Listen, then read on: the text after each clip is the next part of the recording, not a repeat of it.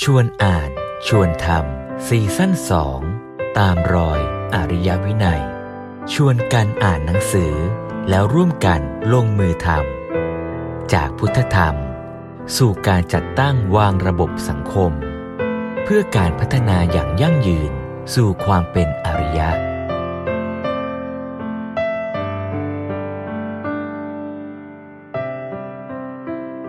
ก็คือต้องเอาไอ้ความพร้อมที่ได้มาจากการกินพอดีอยู่พอดีเมื่อกี้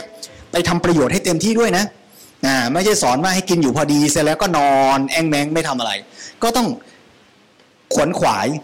ไม่สันโดษในการทำความดี ไม่ใช่บอกว่า เออทำแค่นี้ก็พอพุทธเจ้าสอนไม่ให้รวย ไม่เคยมีคำไม่เคยมีคำสอนห้ามรวยนะพุทธศาสนาเนี่ยรวยได้ลูกศิษย์พระพุทธเจ้าเป็นเศรษฐีเยอะแยะไป ผมผมเข้าใจแบบนั้นนะ ว่าเหมือนเลยว่า เอ๊ะจะเริ่มจากปัญญาก่อนหรือเริ่มจากเอ่อศีลก่อนเนี่ยเหมือนเลยว่าอ่าเวลาพระพุทธเจ้าสอนเนี่ยสอนให้คนศีลสมาธิปัญญา สอนเริ่มจากอย่างนี้อ่าแต่ไปดูในมรรคมีองค์แปดอ่าเริ่มต้นด้วยสัมมาทิฏฐิอะอ่าโยมชอบคำนี้มากเลย ไม่ทำให้เขาชอกช้ำ ทั้งศรัทธาและทรัพย์สินเงินทอง เปรียบเสมือนแมลงผู้พึ่ง อันนี้คือคติที่พระสงฆ์ควรทำแต่โยมว่าชาวบ้านอย่างเราก็ควรทำอันนี้ถ้าทำให้ไม่ใครใครไม่ชอกช้ำก็คือการอยู่ง่าย คือการเลี้ยงง่ายคือการพอดีนั่นเอง ทั้งกับตนเองและผู้อื่น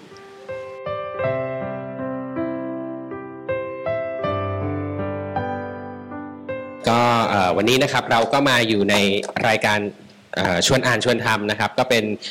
ในซีรีส์ของการตามรอยอริยวินัยนะครับ ในเรื่องของวันนี้เราก็จะมาคุยกันในเรื่องของหนังสือเรื่องของการศึกษาเริ่มต้นเมื่อคนกินอยู่เป็นนะครับ เราลองมาไล่เรียงกันว่าในหนังสือนั้นเนี่ยมีมีจริง ๆ ต้องบอกว่า keyword หรือคำสำคัญยังไงนะครับ แล้วก็เอ่อแล้วเราจะเอามาปรับใช้กันได้อย่างไรบ้างได้เดี๋ยววันนี้อยากชวนคุยโดยจับเอา keyword เนี่ยมาแล้วลองมาดูซิว่าแต่ละท่านอ่านแล้วเข้าใจยังไง ตีความยังไง เอาไปทดลองใช้แล้วเป็นยังไงอ่าแต่ก่อนจะเข้าเรื่องเนี่ยอยากจะถามโยมทั้งสองท่านที่ในฐานะศึกษางานหลวงพ่อสมเด็จมาก็พอสมควร เยอะเลยทีเดียวละหลายแง่หลายมุมอ่านเล่มนี้แล้ว รู้สึกยังไง อ่าเอาความรู้สึกก่อนอาจารย์หญิง อ่านทราบว่าอ่านนานแล้วล่ะเล่มเนี้ยอ่ารู้สึกยังไงบ้างอะจริง ๆ เล่มนี้เป็นเล่มแรกที่ชอบชื่อการศึกษาเริ่มต้นเมื่อคนกินอยู่เป็น ไม่ใช่ว่าโยมตะกะนะคะ แต่รู้สึกว่าเฮ้ยคนเรามันต้องกินก่อนอันดับแรกแล้วก็อยู่ให้ได้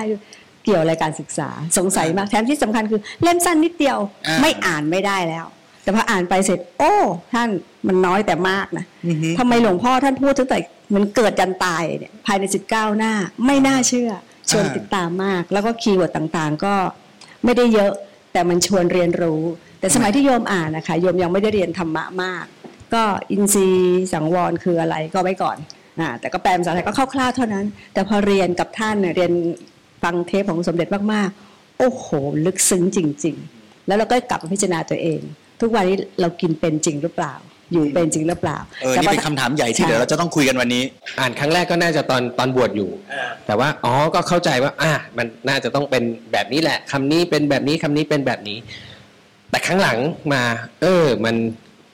อีกมุมหนึ่งนะได้ก็ได้อีกมุมหนึ่งคือหมายความว่า เออ คือเนอะไอตอนที่เรารู้แหละว่าเราทำเองเนี่ยเป็นยังไง แต่ว่ามันตอนหลังเนี่ยเนื่องจากอาจจะ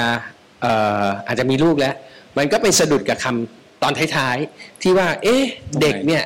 เอ่อต้องต้องเลี้ยงง่ายอ๋ออยู่ง่ายเลี้ยงง่ายอะตอนตอนเป็นพระก็โอเคเข้าใจ เพราะว่าวินัยวินัย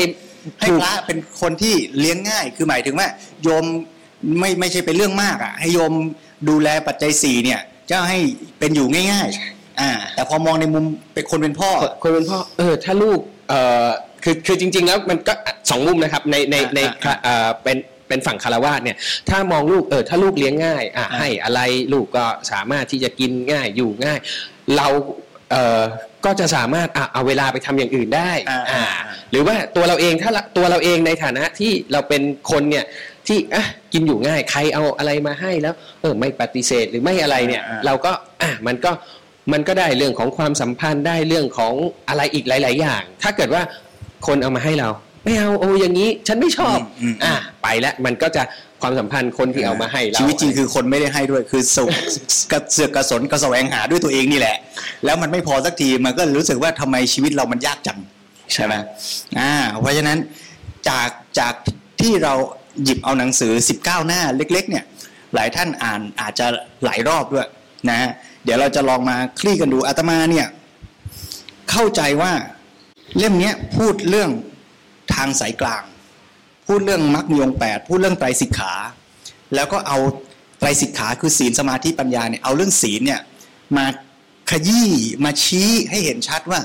ศีลคือเรื่องของความประพฤติความเป็นอยู่ การที่เราจะดำรงชีวิตเราเนี่ยทั้งกับตัวเราเองกับผู้คนรอบข้างกับสิ่งแวดล้อมให้มันดียังไงนะแล้วมันก็จะโยงไปสู่ท่าทีของการที่จะใช้ชีวิตเพื่อการพัฒนาชีวิต ไม่ใช่ใช้ชีวิตเพื่อ วิ่งตามสนองแสวงหาความสุขมาบำรุงบำเรอชีวิตนะอันนี้เพื่อที่จะทำอย่างนั้นได้เนี่ยก็มีคีย์เวิร์ดสามคำสปอยไปเลย แล้วเดี๋ยวโยมไปหาอ่านเอาในเล่มนี้แหละนะฮะเดี๋ยวเราจะคุยกันสามคำนี้นะคำแรกคือคำว่าอินทรีย์สังวรนะที่อาจารย์หญิงบอกเปิดมาครั้งแรกไม่รู้เรื่องอะไรใช่ไหมคำที่สองโภชเนมัตตัญยุตา แล้วคำที่สามคือชาคลิยานุโยกอาตมาเนี่ย ไปอ่านจนจบ พอเจอตอนท้ายอ๋อหลวงพ่อพูดหลักธรรมสามข้อนี้ แต่ว่าพูดมาทั้งเล่มอะยังไม่ได้ใส่ชื่อบาลี พูดเป็นภาษาชาวบ้านไปก่อนอ่าแล้วค่อยไปขมวดเป็นคำสามคำเนี้ยตอนท้าย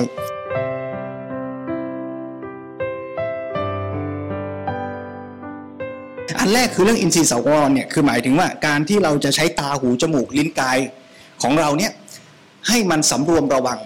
ให้มันเป็นไปเพื่อประโยชน์ ไม่เป็นไปเพื่อสนองกิเลสตัณหา ให้มันได้รับอินพุตที่ดีเข้ามาในชีวิตอ่าตรงเนี้ยจะจะเริ่มตั้งแต่เรื่องว่าเราจะใช้ตาหูยังไงให้ได้ความรู้ให้ได้ประโยชน์สำหรับผมเองก็คือถ้าเกิดว่าเอ่ออินทรียสังวรมันก็ต้องย้อนกลับไปว่า เอ๊ะ มันก็คือไปเกี่ยวข้องกับอายตนะอืมอ่าและอายตนะมันก็คือเป็นแดนที่เอ่อเขาเรียกว่าตัว ชีวิตเราสัมพันธ์กับโลกภายนอก ไม่ว่าจะเป็นทางตาทางลิ้นหูจมูกกายใจเนี่ยสิ่งที่เรารับสัมผัสออกจากจากข้างนอกเข้ามาเนี่ยนะครับ ว่าอ้าวแล้วเรารับเข้ามาเนี่ยมันก็มีรับรับแล้วได้อะไรขึ้นมารับแล้วอาจจะรับแล้วอาจจะได้ได้เขาเรียก มันได้ข้อความอย่างเช่นถ้าเกิดฟังหรืออ่าน เราได้ข้อความนั้นจริงหรือเปล่า หรือว่าเราได้สิ่งที่มันเหนือจากข้อความนั้นคือความรู้สึกปรุงแต่งจากของเราเอง หรือไอ้คำพูดคำนั้นแหละ มันก็เป็นคำพูดธรรมดานะ แต่สิ่งแวดล้อมเวลาวิธีการพูด สภาพจิตใจเราเวลาตอนฟังนั่นล่ะ เอ๊ะมันมันคืออะไรมันได้อะไร มันเรารู้สึกอะไรอยู่แล้วเราไปถึงขนาดว่าเราตีความอะไรอีกนะครับ มันมันก็จะเห็นว่า เอ๊ะอ๋อมันบางทีแล้วเขาก็บอก A B C นั่นแหละ มา แต่เราได้เราก็ได้ยิน A B C แต่ในขณะที่ได้ยิน เอ๊ะเรามีอาจจะมีเบื้องหลังอะไรอยู่สักอย่างหนึ่งไม่ชอบอยู่แล้วคำว่าคำว่า C เนี่ยพอพอมา A B C ปุ๊บของขึ้นทันทีอะไรเงี้ยครับมันมันก็จะมีเห็นเอ่อในลักษณะพวกนี้อยู่บ้างโอเค จะเป็น A B C โยมเสริมนิดได้ไหมคะเชิญเชิญโยมโยมนึกถึงพระพุทธรูปคือโยมเคยสงสัยทำไมพระพุทธรูปท่านจะมี ตาของท่านเนี่ยเล็งมาที่เราพอดี ทุกครั้งเลยก้มต่ำลงมาหน่อยอะแล้วก็มองที่เราพอดีทุกครั้งเลย ไม่ได้ไปไกลๆอ๋อก็มาเจอคำที่หลวงพ่อท่านเขียนนะคะท่านบอกว่าทอดสายตาขนาดพอใช้กิจ ก็คือมองเท่านั้นหรือสังเกตคำเขาใช้สติโอ้โหคำนี้มันโดนใจมากค่ะอืมแสดงว่าตอนนี้เรากำลังพูดถึงอินทรีย์สังวรเนี่ยคือการใช้ช่องทางในการรับอินพุตเข้ามาในชีวิต ใช้ตาเพื่อรับภาพ ใช้หูเพื่อรับเสียง ใช้ปากเพื่อรับอาหารรับสิ่งที่จะเข้ามาในชีวิตเราเนี่ยประเด็นมันอยู่ตรงที่ว่าเราจะได้ input แบบไหนใช่ไหมเมื่อกี้เนี่ยถ้าฟังจากที่อาจารย์หญิงกับทิศพูดเนี่ยมันมีสอง step นะ step หนึ่งคือเลือกรับอะไรกับสองเมื่อรับแล้วจะจะย่อยจะแปลจะตีความจะใช้ประโยชน์กับมันยังไงใช่ไหมเพราะฉะนั้นคำว่าสำรวมอินทรีย์เนี่ย step ที่หนึ่งก่อนก็คือว่าทำยังไงให้ ให้เราได้ input ที่ดีแล้วแล้วพยายามกรองให้ input ที่ไม่ดีอะมันเข้ามาน้อยสุด อย่างอาจารย์หญิงยกตัวอย่างเมื่อกี้ชัดเลยคือสายตาใช่ไหมพระเดินบิณฑบาตเนี่ยก็จะมีข้อฝึกหัดนะเป็นสิกขาบทว่าให้มองในระยะไม่ใช่ว่าเดินมีถบาดไปแล้วก็มองชมนกชมไม้ดูเออโยมคนนั้นแต่งตัวสวยนะโอ้รถคันนี้สวยนะไอ้อย่างนี้ไม่สำรวมแล้วไม่สังวรใช่ไหมเพราะฉะนั้นในชีวิตจริงอะชีวิตจริงญาติโยมอย่างเงี้ย เราจะสำรวมอินทรีย์ คงไม่ได้หมายความว่า ไม่พูดกับใคร ไม่ดูหนัง ไม่ดูข่าว ไม่ดูเออบางคนบางคนคำว่าสำรวมอินทรีย์ก็คือปิดเลยนะอ่าไม่รับฟังข่าวสารไม่คุยกับใครเลย ต้องหนีสังคมออกมาอ่าเพราะฉะนั้นไอ้คำว่าอินทรีย์สังวรเนี่ยมันไม่ได้แปลว่าปิดหูปิดตา แต่มันต้องแปลว่าเลือกรับสิ่งที่ดีอ่ากินทำยังไงจะเลือกกินหลวงพ่อให้ keyword สองคำคือ รับมาให้ได้ความรู้กับให้ได้ประโยชน์ โยมตอบนะคะอ้าวเลยเอาเลยแหมโยมว่าโยมได้เหรอโยมเป็นคนที่ชอบดูละครเนี่ยท่านอ่าชอบดูโฆษณา แต่โยมเลือกดูว่าละครอันเนี้ยเขาสอนอะไรอ่าฮะแล้วทำไมเขาถึงวีดขนาดนี้อ๋อก็ถูกเลี้ยงดูแบบนั้นเพราะพ่อแม่เป็นแบบนั้นหลายๆอย่างคือโทษเด็กคนเดียวไม่ได้ มันต้องดูปัจจัยแวดล้อมงั้นอยู่ว่าโยมชอบดูละคร ตอนนี้โยมไปดูซีรีส์เกาหลีแหละเพราะว่าอ๋อมันมีวิธีคิดอันนี้ถือเป็นที่พัแปลฒนาการใช่ไหมถูกต้องค่ะถูกต้อง มันมีวิธีคิดที่แปลกในการอ่าพลอตและวิธีคิดของคนเกาหลีวิธีคิดของคนไทยมันไม่เหมือนกัน การดำเนินชีวิตไม่เหมือนกัน ละครจึงไม่เหมือนกันโยมไม่ได้ตำหนิว่าละครไทยน้ำเน่าไม่เขาเน่าก็น้ำเน่าก็ต้องคู่กับน้ำดี แต่เราเลือกดูงั้นโยมว่าโยมโยมโยมไม่ปฏิเสธว่าโยมไม่ควรดูละครโยมดู เพราะโยมจะอ้างข้อนี้ว่าโยมเสพสิ่งดีได้เออ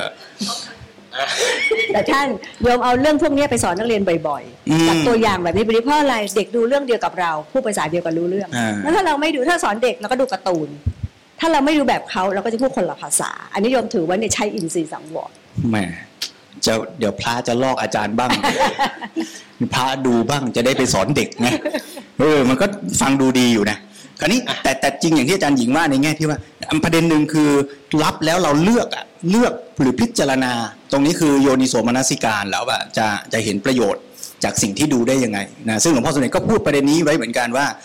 ไม่ได้อยู่ในเล่มนี้ ในแง่ที่ว่าคนที่มีโยนิโสมนสิการดีเนี่ยแม้ว่าอินพุตมันอาจจะไม่ดีบ้าง ก็ยังสามารถจะทำให้มันเป็นประโยชน์ หรือคิดหาประโยชน์จากสิ่งนั้นได้ ไม่ได้หมายความว่าเออถ้าเกิดเราเกิดมาในสังคมไม่ดีอะอินพุต เกิดมาก็ได้ยินแต่พ่อแม่ทะเลาะกันทั้งวันเลยอ่าสารอาหารที่ได้กินก็ไม่ดีชีวิตคนนั้นจะไม่ดีแน่ๆก็ไม่ใช่อย่างนั้นใช่ไหมถ้าเขามีสติปัญญาพอที่จะพิจารณาเลือกสรรได้ ก็จะได้ดีก็ได้นะ แต่ถามว่ายากไหมยากหน่อย ก็ถ้าสำหรับตัวเองก็เลือกได้สำหรับลูกก็พยายามเลือกให้เขาหรือว่าพยายามบอกว่า อันไหนที่อะดูแบบนี้สิอะอืมหรือว่าอืมอะอันนี้เอ่อต้องบอกว่าอะ พูดถึงลูกก่อนแล้วกันนะครับ ว่าอะลูกก็อะอยากดูการ์ตูนแหละอะอยากดูอะไรที่มันสนุกสนานดูแล้วได้หัวเราะได้อะความความความบันเทิงนะครับ ก็ก็ดูแต่ว่าเราก็อะต้องค่อยๆ เปลี่ยนค่อยๆเปลี่ยนบอกว่าอ่าเช่น ยกตัวอย่างอะการ์ตูนมีภาษาภาษาไทยภาษาอังกฤษภาษาจีนอะภาษาไทยอะอะอยากดูการ์ตูนใช่ไหมอยากให้ฝึกฟังภาษาอังกฤษภาษาจีน ก็อะขอดูเป็นภาษาอังกฤษภาษาจีนนะ อ่าแต่แต่พวกนี้ก็ limit เวลาว่าพยายาม limit เวลาว่าดูไอ้สิ่งที่อยู่หน้าจอเนี่ยดูได้เท่าไหร่ หรือว่าเล่นเล่นเกมก็ไม่ได้ปฏิเสธ แต่ว่าเราก็ต้องอย่างที่อาจารย์หญิงบอกว่าต้องต้องรู้ว่าเขาเล่นเกมอะไร แล้วก็เกมมันเป็นแบบไหน แล้วเราจะเอาเกมนั้นเนี่ยมาสอนในชีวิตเขาได้ยังไง เช่นยกตัวอย่างเกมมันก็จะเป็นมันก็มีหลากหลายเกมหนึ่งที่บอกว่าให้ลูกเล่น แล้วมันก็จะเป็นเกมคล้าย ๆ กับเอ่อที่มันจะต้องเออสร้างนู่นสร้างนี่เก็บนู่นเก็บนี่อะไรไปเรื่อยๆ ให้เห็นว่าเอาพอเก็บเงินแล้วเอามาสร้างบ้านนะ แล้วจากบ้านนี้จะเอาไปทำอะไรได้ต่อเนี่ยเราก็จะมี conversation ที่ที่คุยกับเขาได้ว่าว่าชีวิตนะ มันก็ยาวๆแบบนี้แหละ แต่ว่าเกมเนี่ยมันจำลองให้สั้นอ่าอ่าแล้วก็เอ่อ ชีวิตมันก็ยาวๆแบบนี้ คือถ้าอยากจะได้ของที่มันมันดีขึ้นมันพัฒนาขึ้น ก็ต้องอือฮึอาจจะต้องเก็บเงินให้มันมากขึ้น เก็บประสบการณ์ให้มันมากขึ้น แล้วก็ต้องเอาไปทำเอ้ยกว่าจะทำอันนั้นได้ ต้องมีความอดทนได้อันนั้นอันนี้นี่มาก่อนอะอันนี้ก็จะเป็นอ่าเอาไว้สอนลูกเรื่องของไอ้เรื่องของพยายามใช้หลักการนี้แหละครับ ในการสอนลูกเล่นเกมดูอ่าฮะทีวีดูการ์ตูน ที่ความบันเทิงที่ที่ลูกจะเสพสำหรับตัวเองเนี่ยอาจจะมีมากกว่านั้นหน่อยหนึ่งคืออาเรื่องของการกินการฟังการอะไรเงี้ยก็พยายามใช้หลักการเดียวกัน แต่ว่าอันหนึ่งที่เราคิดว่าอาจจะปฏิเสธไม่ได้ก็คืออยู่กับคน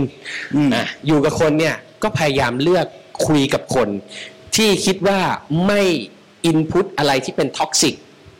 อ่าให้กับเรา หรือแม้กระทั่งเป็น toxic เราก็โอเค ถึงแม้ว่าเราจะต้องฟัง เราจะต้องคุยกับเขาเราก็ รู้แล้วว่าเราจะต้องวางใจเรายังไงว่าอ๋อที่จะต้องคุยกับหืมเดี๋ยวคุยกับคนแบบนี้เนี่ย ใจเราไปแน่แต่อ่าเราเราวางใจไว้ก่อนแล้วว่าอ๋อคุยแบบนี้ เหมือนกับพยายามรู้ว่าจะกินของของของปิ้งย่าง สมมุติเราก็ต้องกินผักอะไรเยอะๆหรือว่ากินอะไรที่ไปช่วยย่อยก่อนอะไรอย่างนี้เราเราก็ต้องหาทางป้องกันตัวเองหาทางป้องกันตัวเองก่อนอ่าแสดงว่าหลักการมันกลับมาอันเดียวกันที่เราคุยมาคือเลือกให้ดีที่สุด แต่ถึงแม้เลือกยังไงแล้วก็ตามมันอาจจะไม่ได้ดีสมบูรณ์ร้อยเปอร์เซ็นต์มันก็ต้องกลับมาจัดการที่ตัวเรา ต่อให้เราจะไปเจอสังคมสิ่งแวดล้อมผู้คนไม่ดีก็จัดการที่ใจเราเจออาหารไม่ดีก็จัดการที่สุขภาพร่างกายเราให้แข็งแรงไปเจอกับเชื้อโรคเชื้อโควิดบ้าง ในที่ที่จะต้องเสี่ยงก็ต้องป้องกันตัวเองก่อนใช่ไหมแต่ถ้าเลือกได้ เราก็พยายามเลือกจัดสรรให้ดีที่สุดก่อน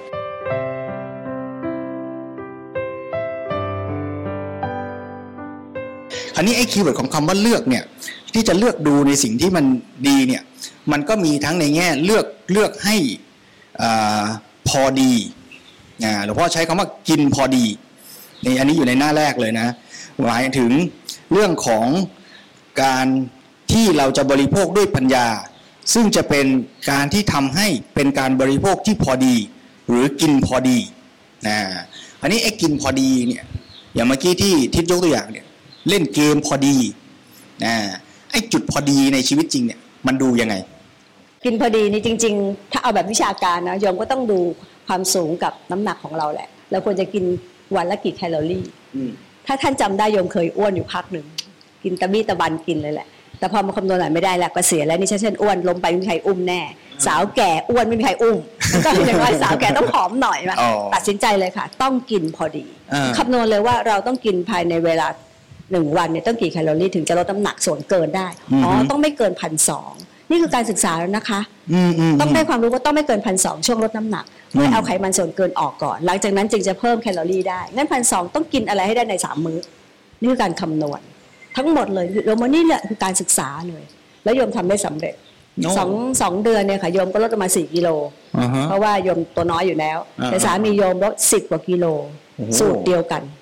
นั่นคืออ่าการศึกษา หลังจากนั้นเราก็พอดีแล้ว นี่คือพอดี แต่คำว่าประเภทอาหาร เมื่อพันสองแล้วเนี่ยคุณต้องอิ่มและพระวิหารต้องครบ อันนี้สำคัญนี่คือปัญญาเลย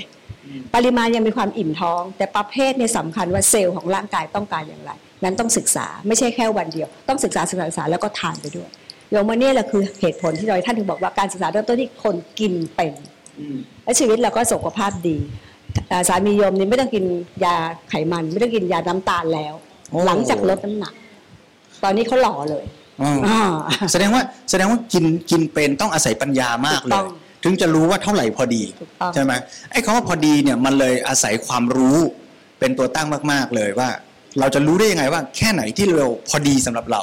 อ่าแล้วไอ้ก่อนหน้านี้ของชีวิตอะที่ที่มันยังไม่ได้เข้าใจอย่างนี้แล้วมันยังไม่พอดีอย่างเงี้ยมันเป็นยังไง มันพอใจ อ๋อมันมีพอดีกับมีพอใจถูกต้องอ่าขยายหน่อยสี่ทุ่มขยายหน่อยโยมอยากกินโยมก็ไปหยิบตู้เปิดตู้เย็นหยิบเบเกอรี่อ่าโยมไม่มีคำว่าตัณหาพิจารณาเลย ยังจะกินอ๋อโยมอยู่ด้วยความพอใจอ่าฮะไปเรื่อยๆค่ะ แล้วก็จะลดจะลดจะลดมาสิบปี ก็ไม่ได้ลดสักที เพราะยังไม่ถึงเป้าอ่าแต่พอเป้าคงเกษียณปุ๊บเป้าฉันแล้วเกษียณฉันต้องกลับมาที่เดิมอ๋อความตั้งใจค่ะงั้นโยมคิดว่าความตั้งใจนี่สำคัญอืมฮึเริ่มมาตั้งใจแล้วถึงเป้าหมายอย่างแท้จริง งั้น keyword มันคือการเปลี่ยนเปลี่ยนวิธีคิดในหัวเราอะจากจากเอาพอใจเป็นเกณฑ์อะมาเป็นพอดีอะมันโอ้โห ยากนะ จะสอนลูกยังไงให้เปลี่ยนจากพอใจเป็นพอดีเนี่ย ก็ แล้วก็เอ่ออย่างอย่างอาจารย์หญิงยังเป็นสิบปีเลยครับพระอาจารย์ก็บอกฟังแล้วมีกำลังใจ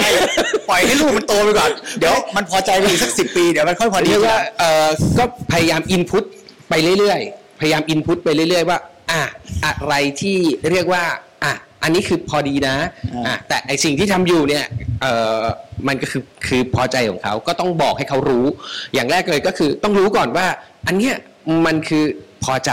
และความพอใจเนี่ยมันจะตามมาด้วยอะไรอืมอะพอพอใจปุ๊บอะกินเยอะอะร่างกายก็อ้วนอะกลางคืนอยากกินอะมันก็กินตอนเช้าก็เลยกินไม่ได้ อะเพราะเพราะมันอิ่มมาตั้งแต่กลางคืนเช้าก็กินไม่ได้ ไปหิวตอนเออสักสิบโมงสิบเอ็ดโมงก็กินไม่ได้ เพราะว่ายังเรียนอยู่ ก็ต้องไปกินเที่ยงอะทำให้เขาทำให้เขารู้ว่าไอ้สิ่งที่ทำอยู่เนี่ยมันเป็นยังไง แล้วก็อืมลองปรับ เพราะก็ก็พยายามให้ลองปรับว่าอ๋อถ้าถ้าแบบนี้นะอะมื้อเย็นลดลงมาหน่อย มื้อเช้าก็เอ่อมีเวลากินก็ก็กินได้อีกหน่อย ไม่ใช่งดหายไปเลยอะไรอย่างเงี้ยครับ คือพยายามทำให้รู้ว่าอ๋อมันเป็นอย่างนี้ แต่ว่าเอ๊ะเขาจะเกิดเอ่อ ความรู้แจ้งในตัวเขาเองไหมเนี่ยอันนี้ยังตอบไม่ได้ เพราะว่ามันก็คือต้องดูพฤติกรรมเขายาวๆไป แต่ว่าตอนเนี้ยเขาอาจจะหยุดหรือว่าเขาอาจจะทำเพราะในสิ่งที่เราบอกว่าอ๋อมันมันอาจจะเขาเรียกว่าเอากฎเกณฑ์เนี่ยเข้ามาบอกก่อนว่าอ๋อออฮึเกณฑ์กฎเกณฑ์นะควรจะกินตอนเย็นแบบนี้นะเอ่อเช้าแบบนี้กลางวันแบบนี้นะ อะไรแบบเนี้ยนะครับแสดงว่าไอ้การที่เราจะเกิดปัญญาเนี่ย อย่างที่อาจารย์หญิงว่าก็ตัวอย่างหนึ่งคือเราก็ต้องไปศึกษาวิจัยเลยว่าเอ้ยร่างกายเราเนี่ยอายุเท่านี้ส่วนสูงเท่านี้น้ำหนักเท่านี้ต้องการกี่แคลอรี่ อีกวิธีหนึ่งของการเข้าใจชีวิตก็คือการสังเกต อย่างที่ทิศยกตัวอย่างคือสังเกตให้เห็นผลที่เกิด จากการกระทำนั้นนั้นน่ะว่ากินอย่างนี้แล้วมันเกิดผลยังไงทำแบบนี้แล้วมันเกิดผลยังไง แต่จุดที่มันเริ่มที่น่าสนใจเมื่อกี้อยากชวนโยมที่ฟังรายการลองพิจารณากับชีวิตจริงของเราคือ มันเริ่มจากการที่เรามาใส่ใจแล้วเปลี่ยนจากการเอาฟีลลิ่งพอใจเป็นเกณฑ์ มาเป็นการใช้ปัญญาพิจารณาผลจริง ๆ ว่าไอ้ตอนกินมันอร่อยใช่ แต่สุดท้ายมันเกิดผลท้องอืดมันเกิดผลที่ไม่ดีตามมาเนี่ยแล้วมันเอาผลทั้งหมดอะมามองด้วยปัญญาจริง ๆ มันจึงจะเริ่มเห็นจุดพอดีอ่ามันจะค่อยๆเห็นว่า ผลกระทบที่เกิดขึ้นอย่างที่ทิศว่าเมื่อกี้การกินอย่างเงี้ยมันเกิดผลอะไรบ้าง คราวนี้เมื่อคนมีปัญญามากขึ้นเรื่อยๆ ก็จะเห็นผลที่เกิดจากการกินของตัวเองเนี่ยไม่ใช่เฉพาะผลต่อตัวเองด้วยนะ แต่มันจะเริ่มเห็นผลกว้างออกไปอีกว่า กินอย่างเงี้ยส่งผลต่อร่างกายเรายังไง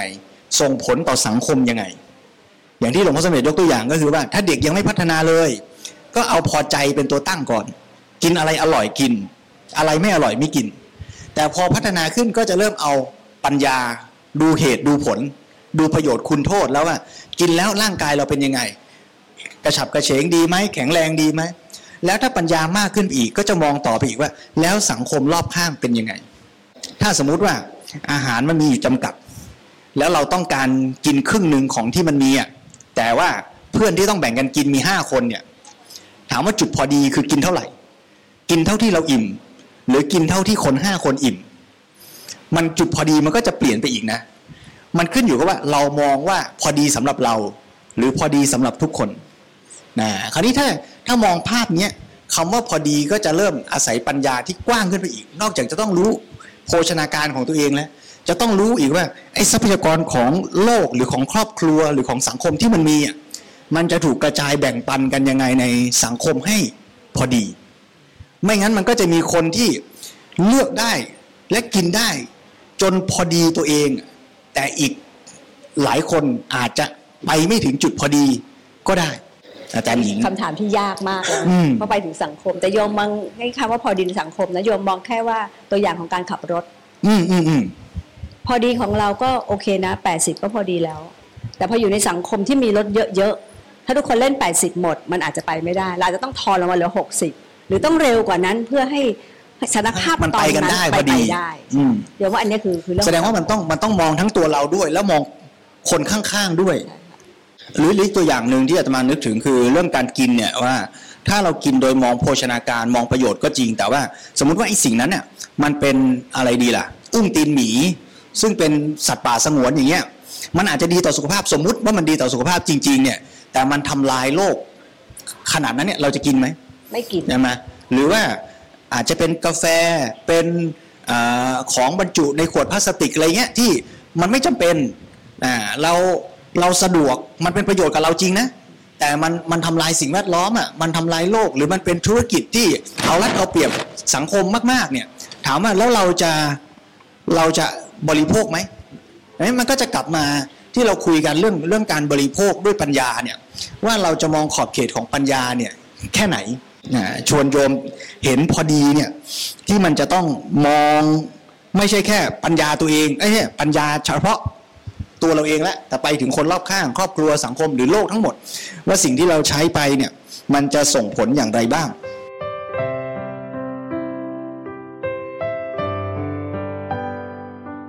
ก็จะขยายจากเรื่องการกินไปสู่เรื่องของการดูการฟัง การเป็นอยู่ทั้งหลายแหละ ว่าเราจะกินอยู่ดูฟังให้เป็น ก็อาจจะเอ่อเรื่องของตาเอ่อการใช้ตาใช้หูอือฮึจมูกเนี่ยมันมันก็โดยหลักการเนี่ยครับก็คล้ายๆกันเรื่องกินอืมที่เราพูดมาเมื่อเมื่อสักครู่นี้ไอ้จมูกดูไม่ยากเท่าไหร่อะตากับหูเนี่ยยากหน่อย ตากับหูยากจริงๆก็บอกว่ากินกินกินเนี่ยก็ยากแต่ว่ากินเนี่ยโดยโดยโดยส่วนใหญ่แล้วถ้าถ้าเกิดว่าเรานับระยะเวลาที่ แต่ละอย่างมีความสัมพันธ์กับเอ่อเออเออเออโลกภายนอกเนี่ยเรื่องของตากับหูเนี่ยมันตลอเยดอะกว่าเวลาเออเยอะกว่า มันก็เป็นแดนใหญ่ของการหาความสุขของมนุษย์แหละใช่ไหมเมื่อกี้ทิศบอกว่าไอ้กินเนี่ยก็ใน 24 ชั่วโมงเรากินอาจจะไม่กี่ชั่วโมง แต่ว่าตาหูนี่ตลอดเวลาเลยนะกายนี่ก็ไม่น้อยนะกายก็ตลอดเวลาเออเรียกเรียกว่าตลอดเหมือนกันมา แต่ว่าเออเขาเรียก intense หรือความ ความสุขในควาพิมบสุสุขดเท่ามันใช่ มันมันอะความสุขเออเออทางกายอาจจะปิดปาดแต่ว่ามันเป็นช่วงละช่วงว่าผมผมไม่แน่ใจว่าอะความเย็นอย่างเงี้ยแล้วอยู่ในห้องแอร์อ่า มันอาจจะปิดอยู่บปานดเตียงนุ่มๆอย่างเงี้ยใช่ไหมมันมันมันก็เขาเรียกว่า intense เอ่อความความหนักความเข้มเนี่ยของของแต่ละอายตนะที่รับมาก็เออเออก็โจทย์นี้ก็ไม่เท่ากันโจทย์นี้น่าสนใจ แสดงว่าจริง ๆ แล้วไอ้คำว่าพอใจที่อาจารย์หญิงพูดเมื่อกี้ มันมีตัวความสุขที่ได้จากตัณหานี่แหละ เป็นเหยื่อล่อ ถ้าไปอ่านในพุทธธรรมหลวงพ่อสมเด็จยกตัวอย่างเรื่องความสุขจากการได้เกาที่คันน่ะเหมือนคนเป็นโรคเรื้อนใช่ไหมคือมันมีตัณหาก่อน อยากได้มาสนองมันเหมือนได้เกาที่คัน มันได้ดูสิ่งที่อยากดู มันได้ลิ้มรสอาหารที่อยากกินใช่ไหมเพราะฉะนั้นอันไหนที่ยิ่งเหยื่อล่อมันรุนแรง ความสุขที่ได้มันมีอินเทนซิตี้สูงมากๆเนี่ย มันก็ยิ่งเร่งเร้าให้เราตะเกียกตะกายแสวงหามาก ใช่ไหมถ้าใครรู้สึกว่า โอ้การกินของอร่อยมันสำคัญให้น้ำหนักให้คุณค่ากับเรื่องนี้มาก โอ้โห ต้องไปแสวงหากระเสือกกระสนบินไปกินก็ไปอะใช่ไหมใครรู้สึกว่าการได้ดูได้ชมสิ่งที่มันบันเทิงสำคัญมากมีความสุขให้ความสุขกับเราได้มาก ไม่กินก็ได้ อดยอมอดกินเลย แต่นั่งดูหนังดูละครอะไรเงี้ยก็ได้ใช่ไหมหรือถ้าทางกายในแง่ intense นะในหนังสือพุทธธรรม หลวงพ่อก็ยกตัวอย่างเรื่องเพศสัมพันธ์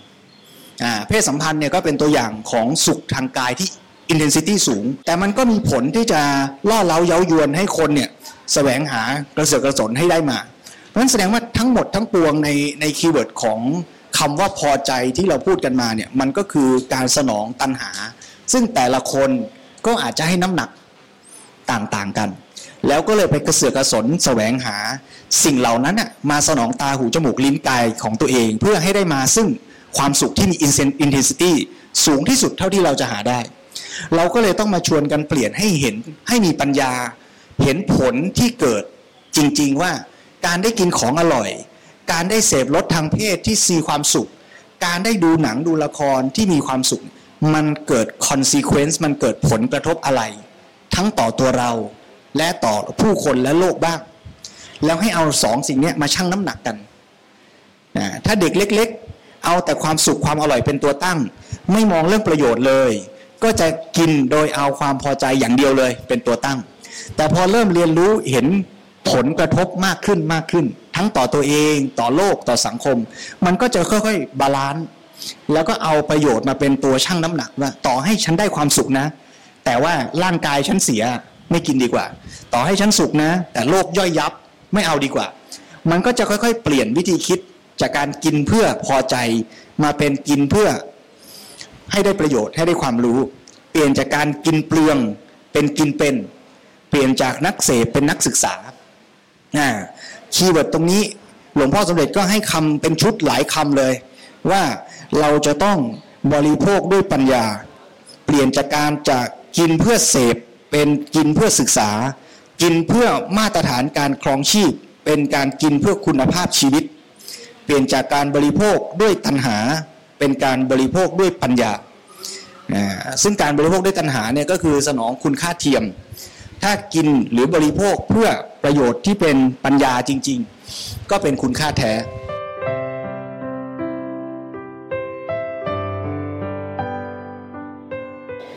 ท่านพูดถึงเรื่องพอใจกับพอดีเหมือนกับแยกส่วนแต่ยมคิดว่าโอเคคนเราเริ่มต้นจากกินพอใจเนาะอาจจะเป็นปริมาณที่มาก แต่สุดท้ายพอเราคิดได้ว่าเราควรจะกินแบบพอดีพพอพอดีพอดีพอดีมันเลยพอใจในความพอดีเออ keyword นี้สำคัญอันนี้อะโยมว่าสำคัญ สุดท้ายแล้วปริมาณที่โยมกินแค่เนี้ยมันพอใจละแต่แต่เริ่มต้นอย่างนี้ใช่ไหมคะตอนหลังมันจะเท่ากันพอดีต้องเท่ากันเนี่ยคือพอใจในความพอดี อันเนี้ยโยมว่าอยู่ยั่งยืนนาน อยู่ตลอดชีวิต แต่ถ้าพอดีแบบมันต้องมันต้องมันต้อง อันนี้คือความบีบเค้นสุดท้ายมันก็จะล้มเหลว ให้พอใจในความพอดีเนี่ย เรียกว่าเป็นความสุขจากการสนองฉันทะได้ไหมอืม น่าจะได้ครับ คือตอนแรกมันสุขเมื่อได้สนองตัณหา มันก็เลยจะสุขก็ต่อเมื่อพอใจในสิ่งที่ตัณหาอยากได้ มันเลยเงื่อนไขความสุขเป็นแบบนั้น แต่เมื่อเราเปลี่ยนเงื่อนไขความสุขว่า เราต้องการจะทำให้มันดีทำให้ร่างกายมันดีอะแล้วเราได้กินในสิ่งที่ร่างกายมันจะดี มันก็เลยรู้สึกมีความสุขอีกแบบหนึ่งขึ้นมา แต่ถามเอาจริง ๆ ความสุข intensity ที่ได้อะ จากการพอใจในการได้กินอาหารที่ดีต่อสุขภาพ กับการพอใจหรือสุข intensity ของสุขจากการได้กินขนมอร่อยๆเนี่ยมันสู้กันได้จริง ๆ เหรอโยมว่าสู้ได้ เพราะว่าเกิดความเคยชินต่อรสชาติอาหารนั้นอืมเดิมที่โยมชอบกินของหวานมากเลยอ่าแพ้ทุกอย่างที่เป็นของหวาน แต่พอโยมไม่ทานนานมาก ตอนหลังลิ้นมันไม่รับของหวานละอุ้ยนี่หวานเกินละแต่ต้องเราพอใจในสิ่งที่หวานน้อยลงนี่คือการปรับพฤติกรรม แต่ต้องให้เวลาและให้ความตั้งใจ แสดงว่านักนักศึกษาหรือนักพัฒนาชีวิตเนี่ยก็ก็มีความสุขได้อินเทนซิตี้อาจจะไม่แพ้นักเสพหลวงคิดยืนยันไหมหลวงพ่อสมเด็จท่านเคยให้คำนิยามไว้นะคะว่า ความต้องการในการศึกษาต้องสอดคล้องกับหลักสูตรนั้นๆว่าเขาต้องการแบบเดียวกัน คือการปรับ ท่านบอกว่าคือปรับคุณเนี่ยคือกุศลความต้องการแบบกุศลอืมคือปรับใจเราอย่างเช่นเรียนแพทย์เรียนเพื่ออืมอืมถ้าเราบอกว่าเรียนเพื่อหางานง่ายนี่ไม่ใช่ หลักสูตรแพทย์ศึกษาเพื่อให้รักษาคนไข้เราเรียนเพื่อรักษาคนไข้นี่คือความต้องการเป็นกุศลอันนี้คือความพอดีของท่านทำเลยนะหลวงพ่อยกตัวอย่างคือปลูกมะม่วงเพื่อเพื่อให้ต้นมะม่วงโตหรือปลูกมะม่วงเพื่อให้ได้เงินอืมใช่ไหมใช่ถ้าเกิดว่าเหตุผลมันตรงตามเหตุปัจจัย มันก็จะทำงาน ด้วยความเข้าใจที่เป็นธรรมะ ด้วยความต้องการที่ตรงตามธรรมนะครับอีกอีกอีกอันหนึ่งที่ที่ที่เห็นว่าเอ่อจากเปลี่ยนจากความไอไอความพอใจกับความพอดีกว่ามันจะปรับเข้ากันได้เนี่ยนอกจากใช้ระยะเวลาแล้ว มันคือเอ่อนำมาเรื่องของปัญญาอืมอะถ้าถ้าเกิดปัญญาเรายังคิดเหมือนเดิม มันก็ทำแบบเดิม แต่แต่ชี้ชวนให้เห็นว่า เอ๊ะในมันวิธีคิดเราเปลี่ยนนะ ปัญญาเราเปลี่ยนปัญญาเราอาจจะรู้เห็นความจริงมากยิ่งขึ้น เอ๊ะความพอดีตอนเนี้ยมันก็จะไปอีกแบบหนึ่งความพอใจมันก็อยู่อีกแบบหนึ่งเพราะฉะนั้นมันก็คือศีลอันนี้คือพฤติกรรมศีลทั้งนั้น แต่เอ๊ะทำไมมันไปโยงเข้าไปในเรื่องของปัญญาได้ได้แล้วเอางั้นจริงๆการที่พฤติกรรมจะเปลี่ยนเนี่ยมันมาจากปัญญาที่รู้หรือมันมาจากความสุขที่ที่พอใจในสิ่งใหม่ครับก็ก็คือความสุขความสุขที่พอใจในสิ่งใหม่ มันเป็นเหมือนรีวอร์ดรางวัลเออ ที่ที่จะทำให้ให้เราเห็นว่าอ๋อรีวอร์ดแบบนี้เนี่ยก็มัดีนะก็ก็ก็ดีนะ แต่ปัญญาเนี่ยมันมันเป็นเหมือนเอ่อถ้าตามจิตวิทยามันก็เหมือนเป็นเป็นสิ่งที่เกิดจากภายใน ว่าอ๋อมันมันเป็นแบบนี้และรางวัลข้างนอกมันก็จะเปลี่ยนไปเองอ่าฮะแต่ว่าอินเทนต์เราเราก็พอใจแบบเนี้ยด้วยปัญญาที่ที่แบบเอ่อที่ที่เราไปถึงขั้นนี้ไปแบบนี้เราเห็นว่าแบบนี้ดี ปัญญาเราเห็นแบบนี้ดี เรื่องของความต้องการภายนอกเนี่ยมันก็จะมันก็จะแปลเปลี่ยนไปอย่างสมมติถ้าเปรียบเทียบตัวอย่างอาจารย์หญิงว่าตอนแรกชอบกินของหวานมาก แต่พอปัญญารู้ชัดเฮ้ยความข้อเสียที่จะเกิดจากการกินของหวานมียังไงบ้าง สุขภาพมันจะเป็นยังไงน้ำหนักเราจะเป็นยังไงอะไรต่ออะไรเป็นยังไงปุ๊บณวันนี้พอปัญญานี้มันเกิด มันจะกลับไปกินของหวานแล้วสุขอย่างเดิม มันคงไม่สุขเหมือนเดิมแล้วมั้งมันอาจจะกินด้วยความซัฟเฟอร์ก็ได้นะคราวนี้ว่าโอ้โหอันนี้มัน ถ้าต้องกินจริงๆเนี่ยโหต้องกินให้หมดถ้วยเนี้ยโหร่างกายเราจะยังไงนะเราจะแย่ไอ้ปัญญามันก็ไปเปลี่ยนวิธีมีความสุขข้างในใจเราด้วยใช่ไหมแสดงว่าตัวอย่างนี้ชัดมากนะโยมว่าใกล้การพัฒนาเรื่องพฤติกรรมจิตใจและปัญญาเนี่ยมันมันทำงานไปด้วยกันอะการที่เราจะพัฒนาชีวิตเนี่ยคือเปลี่ยนแปลงทั้งพฤติกรรม เปลี่ยนแปลงวิธีการมีความสุข แล้วก็เปลี่ยนแปลงให้ตัวความรู้ความเข้าใจความจริง ของชีวิต และธรรมชาติที่แท้เนี่ยสามสามการพัฒนาเนี่ยมันไปด้วยกัน ยิ่งยิ่งสามอันเนี้ยพัฒนามากขึ้นเท่าไหร่ ปัญญารู้มากขึ้นไอ้พฤติกรรมมันก็จะเปลี่ยนไป รูปแบบความสุขมันก็จะเปลี่ยนไป จากการกินเพื่ออร่อยอย่างเดียว ปัญญารู้มากขึ้นก็เปลี่ยนวิธีกิน ความสุขก็แบบเปลี่ยนรูปแบบไปเอออันนี้แหละคือจุดเริ่มต้นที่ หลวงพ่อชวนให้เราเห็นว่าเนี่ยคือการศึกษาและคือการพัฒนาชีวิตจริง ๆ ทั้งด้านพฤติกรรมจิตใจและปัญญาไปด้วยกัน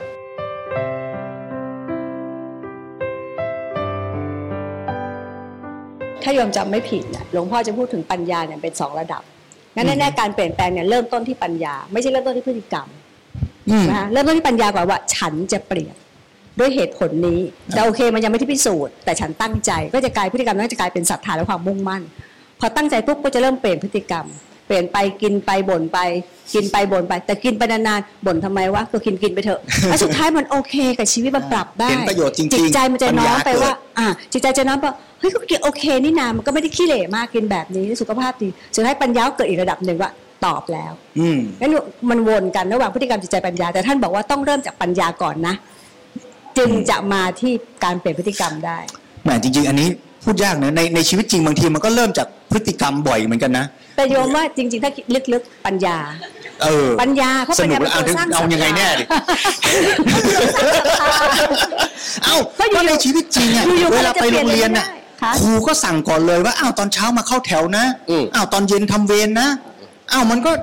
เริ่มจากพฤติกรรมทั้งนั้นนี่ พฤติกรรมเด็กอย่างครูสั่งแต่เด็กบอก เออไว้ทำก็ทำเถอะ ทำก็ทำเด็กปัญญามาแล้วนะทำไม่ทำเดี๋ยวครูไม่ให้คะแนนเดี๋ยวหักจิตพิสัยอ่าปัญญามาหน่อยแล้ว พฤติกรรมอ่าจึงเริ่มเปลี่ยนปัญญาหรือความกลัวอ่าปัญญามีหลายระดับ ปัญญามีหลายระดับถูกไหมระดับแรกคือ ให้รอดไง รอดไม่ให้โดนครูหักคะแนน ก็ปัญญานะเอาตัวรญาเอาตัวรอดรอดอ่าอ่าแต่แต่ปัญญาในลักษณะที่เอาตัวรอดเนี่ย ใจมันจะไม่มีความสุขนะแรกแรกแรกแรกใช่ไหมใช่มันรู้สึกถูกบังคับให้ต้องทำ เอ้ยต้องกินอาหารแบบเนี้ย ฉันไม่ชอบเลยอะแม่บังคับให้กินผักอะไรเงี้ย มัน suffer นะจริงจริงจริงๆถ้าถ้าถ้าเนี่ยเหมือนเหมือนกับหลักธรรมในในพุทธศาสนาผมผมเข้าใจแบบนั้นนะ ว่าเหมือนเลยว่า เอ๊ะจะเริ่มจากปัญญาก่อนหรือเริ่มจากเอ่อศีลก่อนเนี่ยเหมือนเลยว่าอ่าเวลาพระพุทธเจ้าสอนเนี่ยสอนให้คนศีลสมาธิปัญญา สอนเริ่มจากอย่างนี้อ่าแต่ไปดูในมรรคมีองค์แปดอ่าเริ่มต้นด้วย สัมมาทิฏฐิอะอ่าเหมือนกันคือคือคือจะพูดยังไงเนี่ยผมผมว่าเอ่อถ้ากลับไปดูในหลักพุทธศาสนาเนี่ยอ๋อมันก็เป็นเนื้อเดียวกันอย่างอย่างคือคือเหมือนกับว่าอาจจะพูดกันคนละด้านคนละแง่คนละมุม แต่ว่าเออมันต้องมัดรวมเออไปด้วยกันใช่คือคืออาจารย์ว่าเห็นด้วยอันนี้นะว่า จริง ๆ แสดงว่าทางเข้ามันมีหลายทางอะแต่สุดท้ายไม่ว่าเข้าทางไหนอะมันต้องมันต้องปั่นไปให้ครบสามสามตัว ถ้ามันดันตัวใดตัวหนึ่งตัวเดียวอะไม่รอด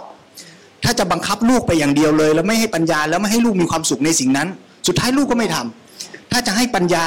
แต่ว่าลูกไม่มีความสุข แล้วไม่รู้ว่าไอ้ปัญญานั้นมันจะเอาไปใช้ยังไงได้ ก็อาจจะไม่อยากทำก็ได้อีกจริงๆอะไเยถ้าอยู่กับลูกเนี่ยเห็นชัดเลยอยู่กับเด็กเนี่ยเห็นชัดเพราะว่ายังไงสั่งบังคับอะไร ถามว่าทำไหมทำแต่พฤติกรรมนั้นไม่ไม่ยั่งยืนไม่ยั่งยืนไม่ยาวนาน แต่สั่งไปด้วยบอกไปด้วยว่าอันนี้ทำแล้วมันจะดียังไงมันจะ เกิดอะไรยังไงโอ้อาจจะแต่อาจจะใช้เวลานานนะครับหรือแม้แต่คำชื่นชมนะคำชื่นชมเนี่ยก็เป็นตัวที่มาเติมแรงฝังใจ ให้เขารู้สึกยินดีพอใจกับสิ่งนั้น แต่แต่มันก็ต้องแบบพอดีเออพอดีแล้วก็ฉลาดฉลาดอะนะคือสโลบายอะที่จะไม่กลาไม่ทำให้ตัวคำชมมันกลายไปเป็นแบบรีวอร์ดแบบแบบตัณหา จนเกินไปอีกหรือใช่ไมติดหรือติดอันนั้นถ้าอ่าไม่ชมปุ๊บไม่ทำไม่ทำเหมือนอ่าเรื่องเหมือนตอนนี้ก็ติดปัญหานี้เหมือนกันพอพอพอมีลูกสองคนอะคนแรกคนคนคนโตก็โตแล้วอะเราเห็นว่าทำอะไรได้ ไอพฤติกรรมแบบนี้เราก็ไม่ชม แต่คนเล็กเราพยายามจะให้เขาทำแบบอ่าที่คนโตอ้าวอันนี้ดีทำแล้วโอเคนะชม คนโตก็จะมาอ่าทำไมไม่ชมผมอะทำไมไม่ชมผมผมก็ทำเหมือนกันเออเกิดอย่างนี้เหมือนกันเราก็ อืมก็อันนี้อันนี้อันนี้ก็โจทย์แต่หญิงว่าไงโจทย์เหมือนกันยอมนึกถึงตอนเด็กๆค่ะ ยอมเป็นคนลูกคนโตลูกสาวนะกวาดบ้านถูบ้านไปประจำไม่มีคนรับใช้ พ่อก็บอกว่าทำไปเถอะลูกเด็ก ๆลำบากโตขึ้นสบาย จนป่านนี้โยมหกสิบกว่าโยมก็ยังทำอยู่เลยค่ะ ยังไม่ได้ถามพ่อว่าถามยังว่า ไม่เห็นสบายสักทีหนึงแต่มันติดนิสัยว่าการทำน่ะมีประโยชน์อ่าอะเราก็เรียนรู้ แต่คำพูดเนี้ยไม่จริงมั้งโตขึ้นสบายแต่แต่คำว่าสบายอาจจะไม่ได้แปลว่าไม่ต้องทำไง อาจจะถูกเขาใจแต่ว่าผิดใจสบายเออยังไงก็ต้องทำอยู่แล้วบ่นทำไมอาตมาเนี่ยเจอ เจอหินเรื่องนี้ในหนังสือคนรักป่าป่ารักคนที่หลวงพ่อสมเด็จยกตัวอย่างเรื่องจะทำยังไงให้เด็กรักป่าหลวงพ่อสมเด็จยกตัวอย่างว่าอยากให้เด็กรักปลูกต้นไม้เนี่ยถ้าเกิดไปใช้เริ่มจากฝั่งพัฒนาพฤติกรรมก่อน โดยการตั้งกติกาว่าทุกเย็นลูกต้องมารดน้ำต้นไม้นะ เด็กก็มาเหมือนกันแหละอย่างที่คิดว่า แต่ว่าถ้าพ่อไม่เฝ้าก็ไม่มา มันก็ไม่ยั่งยืนใช่ไหมแต่ถ้าพาเด็กไปเที่ยวป่าก่อนไปถ่ายรูปกับลุงต้นไม้ไปวิ่งเล่นกับต้นไม้ใหญ่ ๆ แล้วเขาเกิดความรัก เกิดความยินดีพอใจอ่าใจมาแล้ว ราวนี้อยากทำคราวนี้พอกลับมาบ้านก็ชวนให้ลูกดูว่าเออต้นไม้เนี่ยนะ เดี๋ยวเขาจะโตไปเป็นเหมือนลุงต้นไม้ที่เราได้ไปปีนเล่นนะ เด็กเกิดความรักความผูกพันและคราวนี้อยากจะดูแล แล้วก็ค่อย ๆ เติมปัญญาว่าเออต้องลดน้ำเท่าไหร่ต้องใส่ปุ๋ยเท่าไหร่ถึงจะพอดีทำไปแล้วมันจะเกิดผลยังไง ไอ้ตัว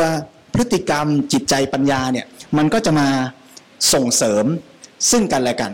อ่าบางทีมันก็เริ่มจากพฤติกรรม แต่พฤติกรรมโดดอย่างเดียวไม่ได้ ถ้าเริ่มจากใจ เด็กจะมีความ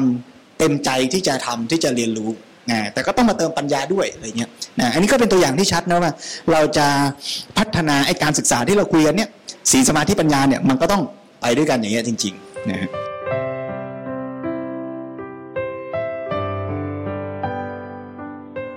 อีกประเด็นหนึ่งในหนังสือเล่มนี้หลวงพ่อพูดเรื่องสันโดษไอ้ที่ว่ากินพอดีเนี่ย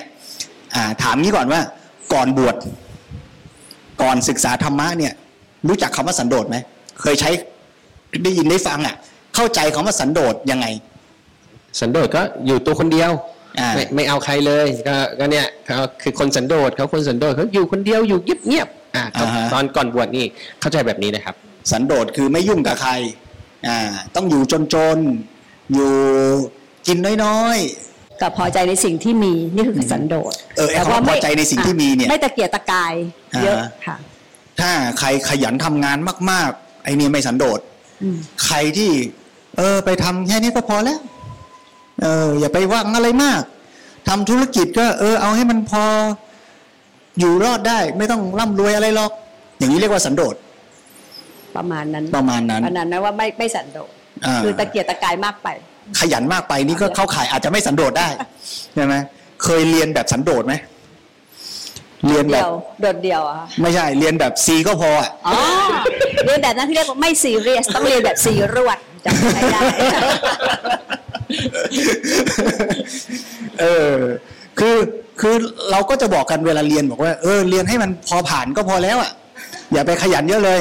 ไอ้อย่างเงี้ย สันโดษอ่าไอ้พวกที่มันแบบตั้งใจเกินไปอะไอ้พวกนั้นเครียด ชีวิตจะเอาจริงเอาจังอะไรนักหนาอะไรเงี้ยไอ้สันโดษประเภทนี้เนี่ย มันเพี้ยนเละเทะไปหมดเลยนะ พอมาอ่านมาศึกษาจริงแล้ว อ่า สันโดษที่พระพุทธเจ้าสอนที่หลวงพ่อสมเด็จเอามาเน้นย้ำเนี่ยเป็นยังไง อ่าเราคำพูดท่านดีกว่า ให้สันโดษในวัตถุเสพเนี่ยเข้าใจแล้ว แล้วก็ไม่ให้สันโดษในกุศลธรรมก็คือให้ขยันขยันขยันขยันทำให้พัฒนาขึ้นพัฒนาขึ้นนั้นสันโดษโยมก็แปลว่าขยันได้แต่ขยันในสิ่งที่ดีแต่ว่าให้สันโดษในวัตถุเสพแปลว่าให้พออให้พอ แสดงว่าไอ้เขาพอดีที่เราคุยกันมาพอดีชั่วโมงแรกเนี่ย มันจะนำมาสู่คำว่าสันโดษในวัตถุเสพ ถ้าถ้าเรายังบริโภคเพื่อตัณหาอยู่ มันจะหาจุดพอดีพอดี ไม่เจอแล้วมันก็จะพอใจในสิ่งที่มีไม่ได้ เพราะมันยังไม่เต็มกับความต้องการคือตัณหาที่ไม่สิ้นสุด มันก็เลยรู้สึกยังไม่พอใจกับไอ้สิ่งเท่าที่มี แต่ถ้าเกิดว่าเราลดตัณหา เปลี่ยนเป็นฉันทะ มันก็จะรู้ว่าแค่ไหนพอเหมาะพอดี แล้วไอ้สิ่งที่เรามี มันก็จะมาพอกับไอ้ตรงเนี้ยได้ง่ายกว่า เพราะพอดีตามปัญญามันมีขีดจำกัดได้ง่าย ว่ากินแค่ไหนอิ่ม พอได้เท่านี้มันก็รู้สึกทั้งพอดีด้วย แล้วมันก็พอใจที่มันพอดี แต่ถ้ามันกินเพื่อตัณหา มันต้องอร่อยไปเรื่อยๆเรื่อยๆได้แค่นี้มันก็ ยังไม่พอใจ เพราะมันก็ยังอยากได้ไปอีกเรื่อยๆเรื่อยๆเพราะฉะนั้นถ้ามันมีจุดพอดี แล้วเราพอใจตรงจุดพอดี มันก็คือสันโดษ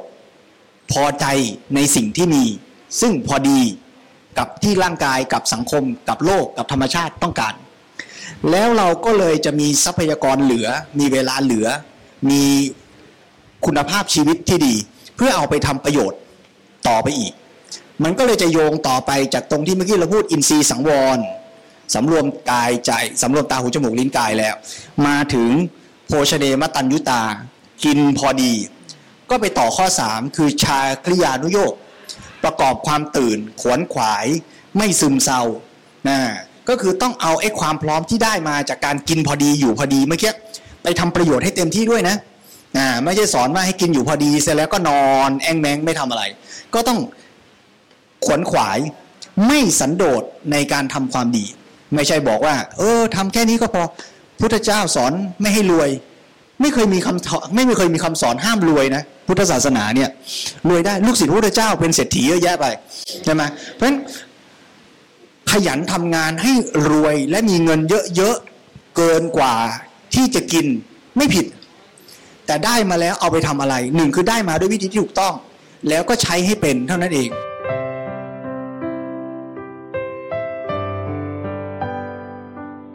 นนี้อีกอันหนึ่งที่น่าถามคือ มีเยอะกินเยอะ มีน้อยกินน้อยถูกไป อย่างนี้เรียกว่ากินพอดีไหมไม่พอดี ไม่พอดี ถ้าถ้าในเส้นของคนทั่วไปนะอ่ามีมีเยอะกินเยอะก็คือตะกระตะกุมตะกามอ่าเอาได้มากยิ่งมากยิ่งเอายิ่งมากยิ่งเอา กับมีน้อยกินน้อย มันไม่มีจะกินอะมันก็ได้กินเท่านั้น แสดงว่ามันมันต้องหาจุดพอดีต้องหาจุดแล้วไปไปถึงจุดนั้น ต่อให้คุณมีน้อยคุณก็ต้องขยันทำงานเพื่อให้ไปถึงจุดนี้ ต่อให้คุณมีเยอะ คุณก็กินเท่านี้แหละ ที่มันพอดี แต่แต่โยมว่านี่คือในเรื่องของเชิงปริมาณอืมฮึแต่ถ้าในเชิงของคุณภาพแล้ว มีเยอะกินเยอะโยมว่าดีนะอืมยังไงคือมีสิทธิ์ในการพิจารณาอ่าว่าจะกินอะไรให้มันเหมาะ อย่างเช่นจะต้องกินปลาเนี่ยจะกินแซลมอนหรือกินปลาทูอ่าไม่ผิดนะที่จะกินแซลมอนอ่าถ้ามีเยอะอืมฮึแต่ได้โอเมก้าซีเหมือนกัน แต่ปลาทูเมื่อคุณมีน้อยคุณก็เอาไปทอดสิมันโอเมก้าซีก็เหมือนกันอืมก็คือใช้ปัญญาอืมถ้าเรามองปริมาณเนี่ยมันก็อาจจะไม่โอเค ถ้ามองเรื่องคุณภาพ มันใช้ได้ แสดงว่าคำว่าพอดีของคนมีเงินน้อย กับพอดีของคนมีเงินเยอะ มันมันมันพอดีในความหมายในหลักการอันเดียวกัน แต่วิธีปฏิบัติ ความพอดีมันอาจจะเป็นคนละแบบกันก็ได้รถยนต์ที่เหมาะกับคนหนึ่งกับรถยนต์ที่เหมาะกับอีกคนหนึ่งโทรศัพท์ที่เหมาะกับคนหนึ่งกับโทรศัพท์ที่เหมาะกับอีกคนหนึ่งมันอยู่บนหลักการของเขาว่าพอดีนะ แต่พอดีบนบริบทสังคม การใช้สอยที่ต่างกันค่ะ อ่าก็อาจจะเป็นรถคนละรุ่น เป็นปลาคนละชนิด เป็นร้านอาหารคนละร้านก็ได้ แต่ต้องมั่นใจว่ามันกำลังตอบคาว่าพอดีนะ ไม่ใช่พอใจกำลังจะกำลังจะมองว่าเอ๊ะแล้วถ้าเกิดว่าคนที่มีเงินกินแซลมอนอ่าอันนี้คือแต่แต่รู้แล้วว่า เอ๊ะปลาทูก็มีโอเมก้าสามอ่าเท่ากันอ่าอ่าอ้าวอันนี้เขาก็ปัญญาไง พอดีของเขาไงเหลือเงินอีกเหลือเงินส่วนเกินเนี่ยไปทำอย่างอื่น เช่นไปซื้อปลาทูเผื่อคนอื่นที่ไม่มีตังค์ เขาเรียกปัญญาไหลเด้งอ่าแสดงว่าพอใจนี่แสดงว่าโอเคต่อให้มีเงินเยอะ อาจจะไม่กินแซลมอนก็ได้ ใช่ ก็อาจจะเลือกกินปลาทูแต่กินไม่ผิดอืมเพราะคุณพอดีของคุณ อืมหรือว่ามันมีหลายมิติไหน มิติโอแมสรีเหมือนกัน แต่มิติเงินต่างกัน มิติความพอใจต่างกัน อืมถูกไหมคะความพอใจนี้ตัณหาหรือฉันทะ เป็นความพอใจแบบฉันทะที่ว่าจะเอาโอเมก้า3อ่าจากปลาอะไร แต่ฉันพอใจแซลมอนเพราะฉันมีตังค์จบ ไม่ได้ฉันทะหรือ ไม่ได้สัตตัญหานะหรือที่จะมองนี้ได้ไหมว่า มันมีทั้งสองตัวซ้อนกันอยู่ คือคือเป็นคนรวยมีตังค์เยอะ อยากกินแซลมอนมากกว่าปลาทู ไอ้ตัวตัวคุณค่าแท้ที่ต้องการโปรตีนและโอเมก้าสามอะมันอาจจะได้สมมุติว่ามันเท่ากันจริง ๆ แต่ว่าแซลมอนอร่อยกว่าอะสมสมมุตินะ แล้วเราเราก็ชอบกินแซลมอนมากกว่า เราก็บอกว่าเราก็เลยเลือกกินแซลมอน แสดงว่ามันถูกการพิจารณาในแง่คุณค่าแท้มาระดับหนึ่งแล้วแต่ว่ามันมันขอแอดออนคุณค่าเทียมอะเข้าไปอีกหน่อยหนึ่งแล้วแล้วไม่เดือดร้อนตัวเรา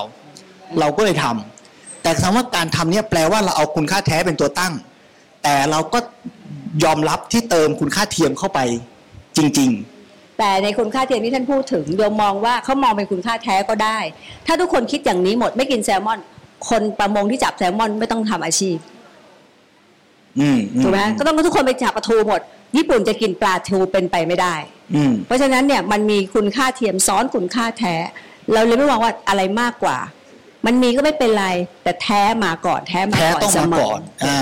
ถ้าถ้าอย่างนี้อย่างที่หลักหลวงพ่อพูดก็คือว่า เอาแท้เอาคุณค่าที่แท้จริงเป็นฐานไว้ก่อน อย่าให้เสียอันนี้เด็ดขาด ถ้าเสียก็ถือว่าดำเนินชีวิตผิดไม่มีการศึกษา แล้วข้อสองคือส่วนที่มาประกอบเสริมในด้านคุณค่าเทียม เช่นความอร่อย สวยงามโก้เก๋นั้น อย่าให้เลยเถิดไปจนกลายเป็นการเบียดเบียนตน เบียดเบียนผู้อื่น ตรงนี้สำคัญมากอ่าแต่ว่าไอ้ตรงเนี้ยคือส่วนเติมนะนะเติมได้แต่ต้องไม่เบียดเบียนตนไม่เบียดเบียนผู้อื่น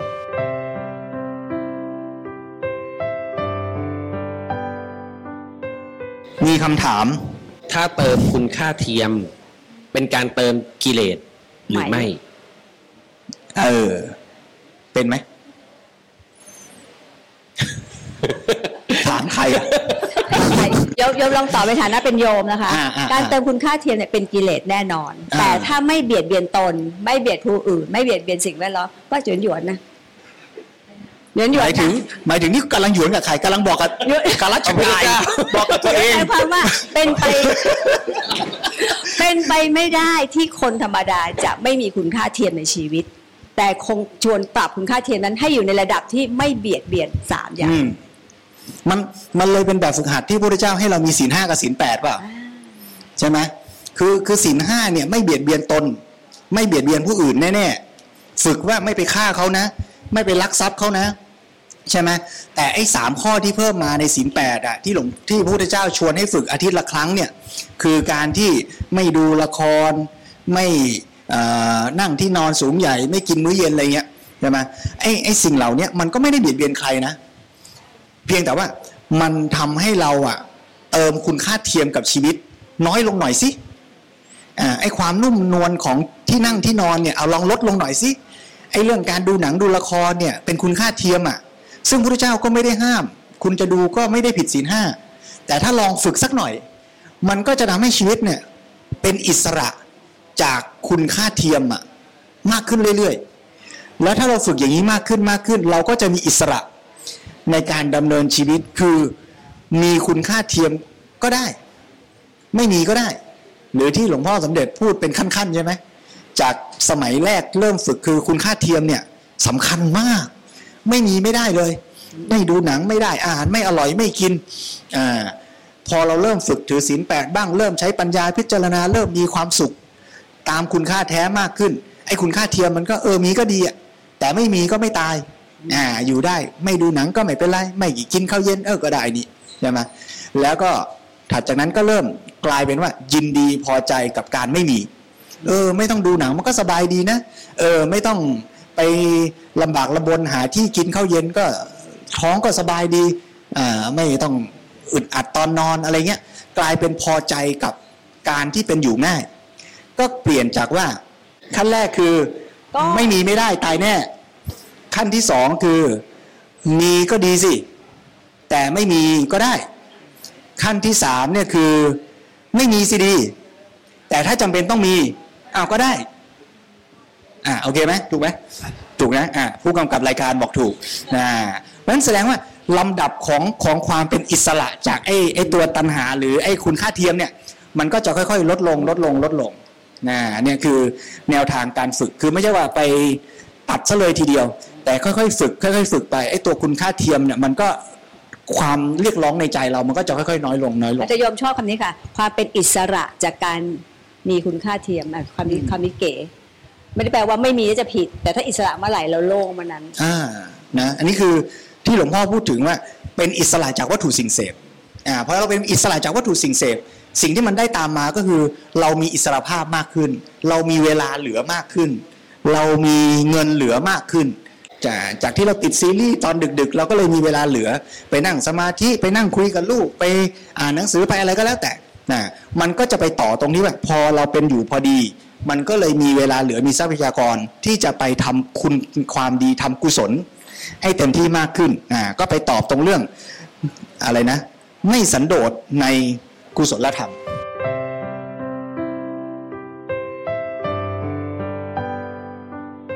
ถามพ่อหน่อย จะสอนลูกให้ไม่สันโดษในกุศลธรรมเอ่อยังไง คือถ้าเราไม่ได้ไม่ได้กำหนดรูทีหรือว่าไม่ได้กำหนด ตารางเวลาให้เนี่ยเขาถ้าเขามีเวลาเขาก็จะ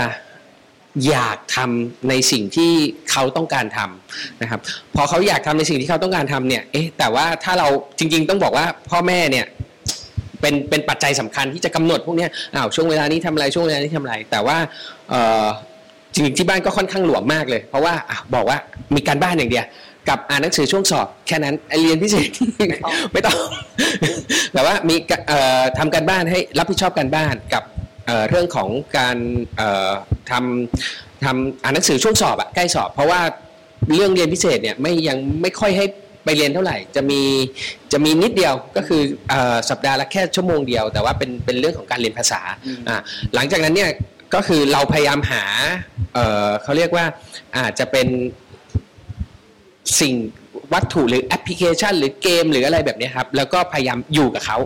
เล่นด้วยกันอยู่ด้วยกันพยายามอะไรแบบแบบนั้นเนี่ย แต่ว่าถ้าเรามีงานเนี่ยเราต้องลีฟมาเขาก็จะเอออยู่กับเขาเอง แต่ว่าทั้งหมดทั้งมวลเนี่ยก็จะพยายามบอกเขาว่า เออเราก็ลองดูว่าไม่ว่าจะดูการ์ตูนตอนที่ไม่อยู่เนี่ยก็ อาจจะต้องถามว่า เอ๊ะ ได้อะไรบ้าง พยายามถามเขาบ่อยๆ อย่างเงี้ยครับ อะ ดูได้อะไร ตอนแรกๆ ก็มาแบบ อ๋อ ดูว่าได้ได้รู้ว่าดูการ์ตูน ก็ก็ได้ดูเออมัน มันก็สนุกแบบนั้น สนุกแบบนี้ อะแต่ แต่ แต่อันเนี้ยครับ ผมใช้มันเป็นเครื่องมือในการที่จะเกิด conversation หรือเกิดบทสนทนากับเขาว่า อ๋อ เออ เนี่ยเอ่อตัวอันเนี้ยเปปปาพิกบ้างตัวเอ่อ การ์ตูนอะไรของเขาเนี่ยอ่ามันเป็นยังไงมันช่วยเหลือกันใช่ไหมอ่าไอ้เปปปาพิกอาจจะไปสนุกแต่ว่าก่อนเขาจะสนุกได้เนี่ยทำงานบ้านอะไรก่อนนะอะไรอย่างเงี้ยครับก็ก็พยายามใช้สิ่งต่างๆ พวกเนี้ยเรียกว่าเป็นเครื่องมือในการที่จะมาเอ่อเอามาคุยให้เกิดบทสนทนาและต่อยอดในการคุยกับลูกหรือว่า หรือว่ามีช่องในการสอนลูกต่อไปอย่างนั้นนะโอเค แสดงว่าไอ้กระบวนการเล้าให้เกิดกุศลเนี่ย ก็อาศัยไอ้การเสพนั่นแหละนะไหมกินอะไรแล้วก็เอาสิ่งนั้นมาสอนดูการ์ตูนเล่นเกมอะไรก็เอาสิ่งนั้นมา ค่อยๆเสริมให้เกิดกุศลให้เกิดปัญญาต่อไป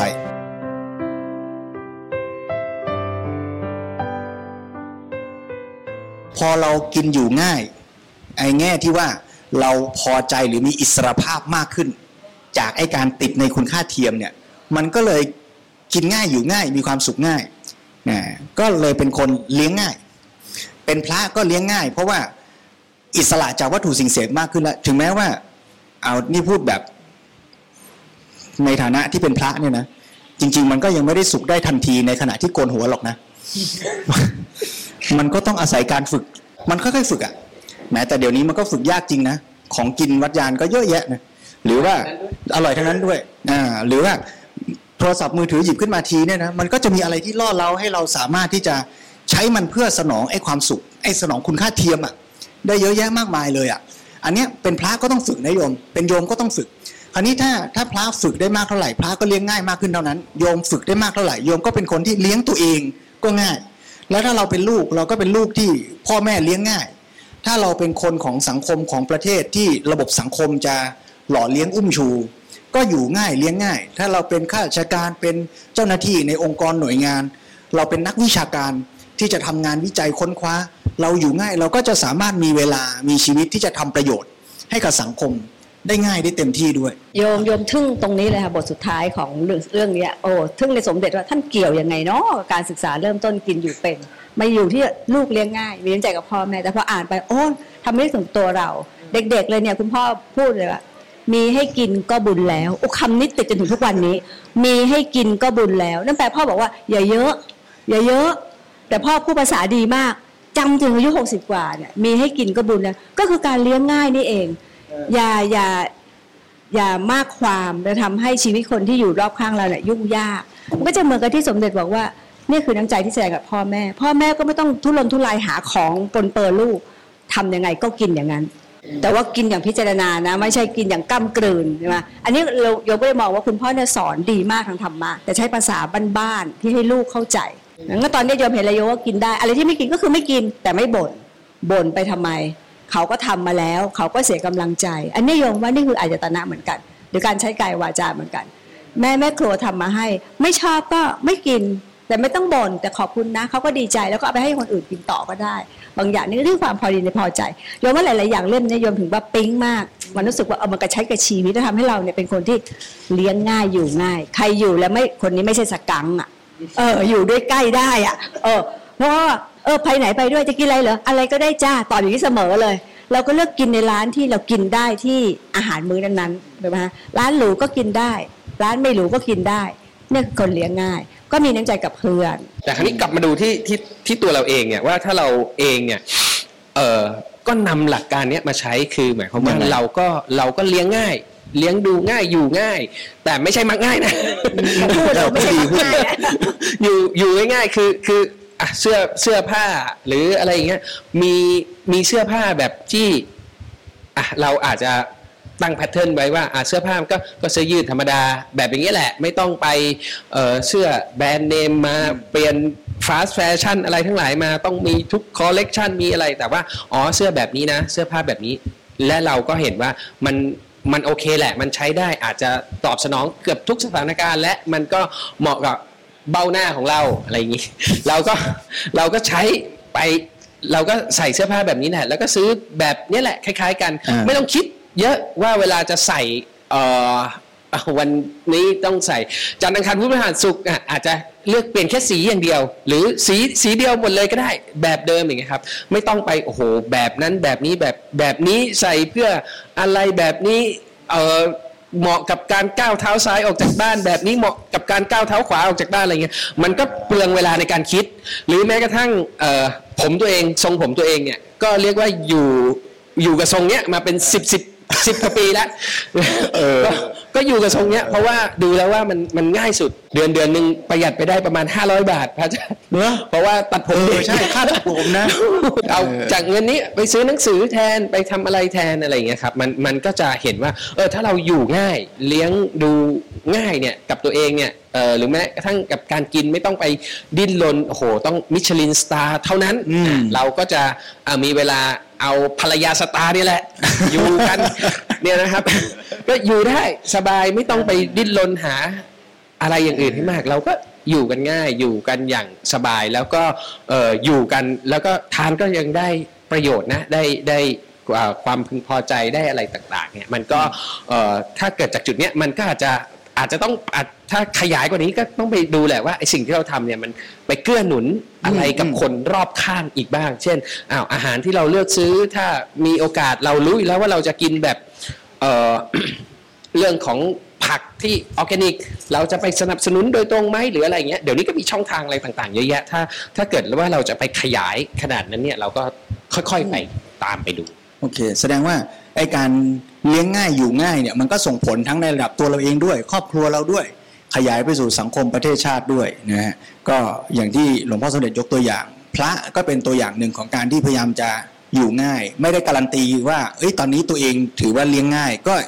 ยังต้องฝึกต่อ เราทุกคนก็ค่อยๆฝึกกันไปให้อยู่ง่ายเลี้ยงง่าย อยู่กันได้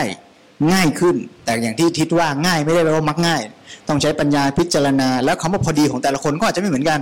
อ่าบางท่านจะมาตัดผมทรงเดียวกับทิศอาจจะไม่ได้ ก็พอดีของแต่ละคนก็ลองดูว่าพอดีของเราอยู่ตรงไหน นะบางทีอย่าเผลอก็แล้วกันว่ามองหาพอดีไม่เจอเพราะมันเลยมาไกลแล้วไงนะบางทีเรามาเอ๊ะทำไมเราหาจุดพอดีของเราไม่เจออ๋อเราเลยมาไกลแล้วนะมันอาจจะต้องถอยไปไกลมากเราเลยเราเลยหาไม่เจออ่านะเราก็มาฝึกด้วยกันนะแล้วก็อยากชวนขยายคำว่าพอดีเนี่ยถ้ามองกันในระดับสังคมใหญ่ ๆ หรือในยกตัวอย่างประเทศไทยเนี่ยเราก็อาจจะต้องกลับมาหาเหมือนกันว่า การบริโภค การใช้เทคโนโลยี การสั่งหรือนำเข้าเทคโนโลยีต่างๆ ประเทศต่างๆเนี่ย จุดพอดีของพวกเราอยู่ตรงไหน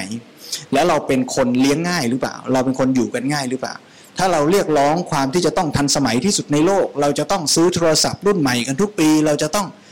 ได้ทุกอย่างที่ที่เราต้องการ เพื่อมาสนองคุณค่าเทียมมาก ๆ เนี่ยบางทีเราก็อาจจะเป็นประเทศที่เลี้ยงยาก แล้วเราก็อาจจะเลี้ยงกันในประเทศเราไม่รอดก็ได้ เพราะฉะนั้นก็อาจจะต้องกลับมาช่วยกัน เริ่มที่ตัวเราเริ่มที่ครอบครัวของเรา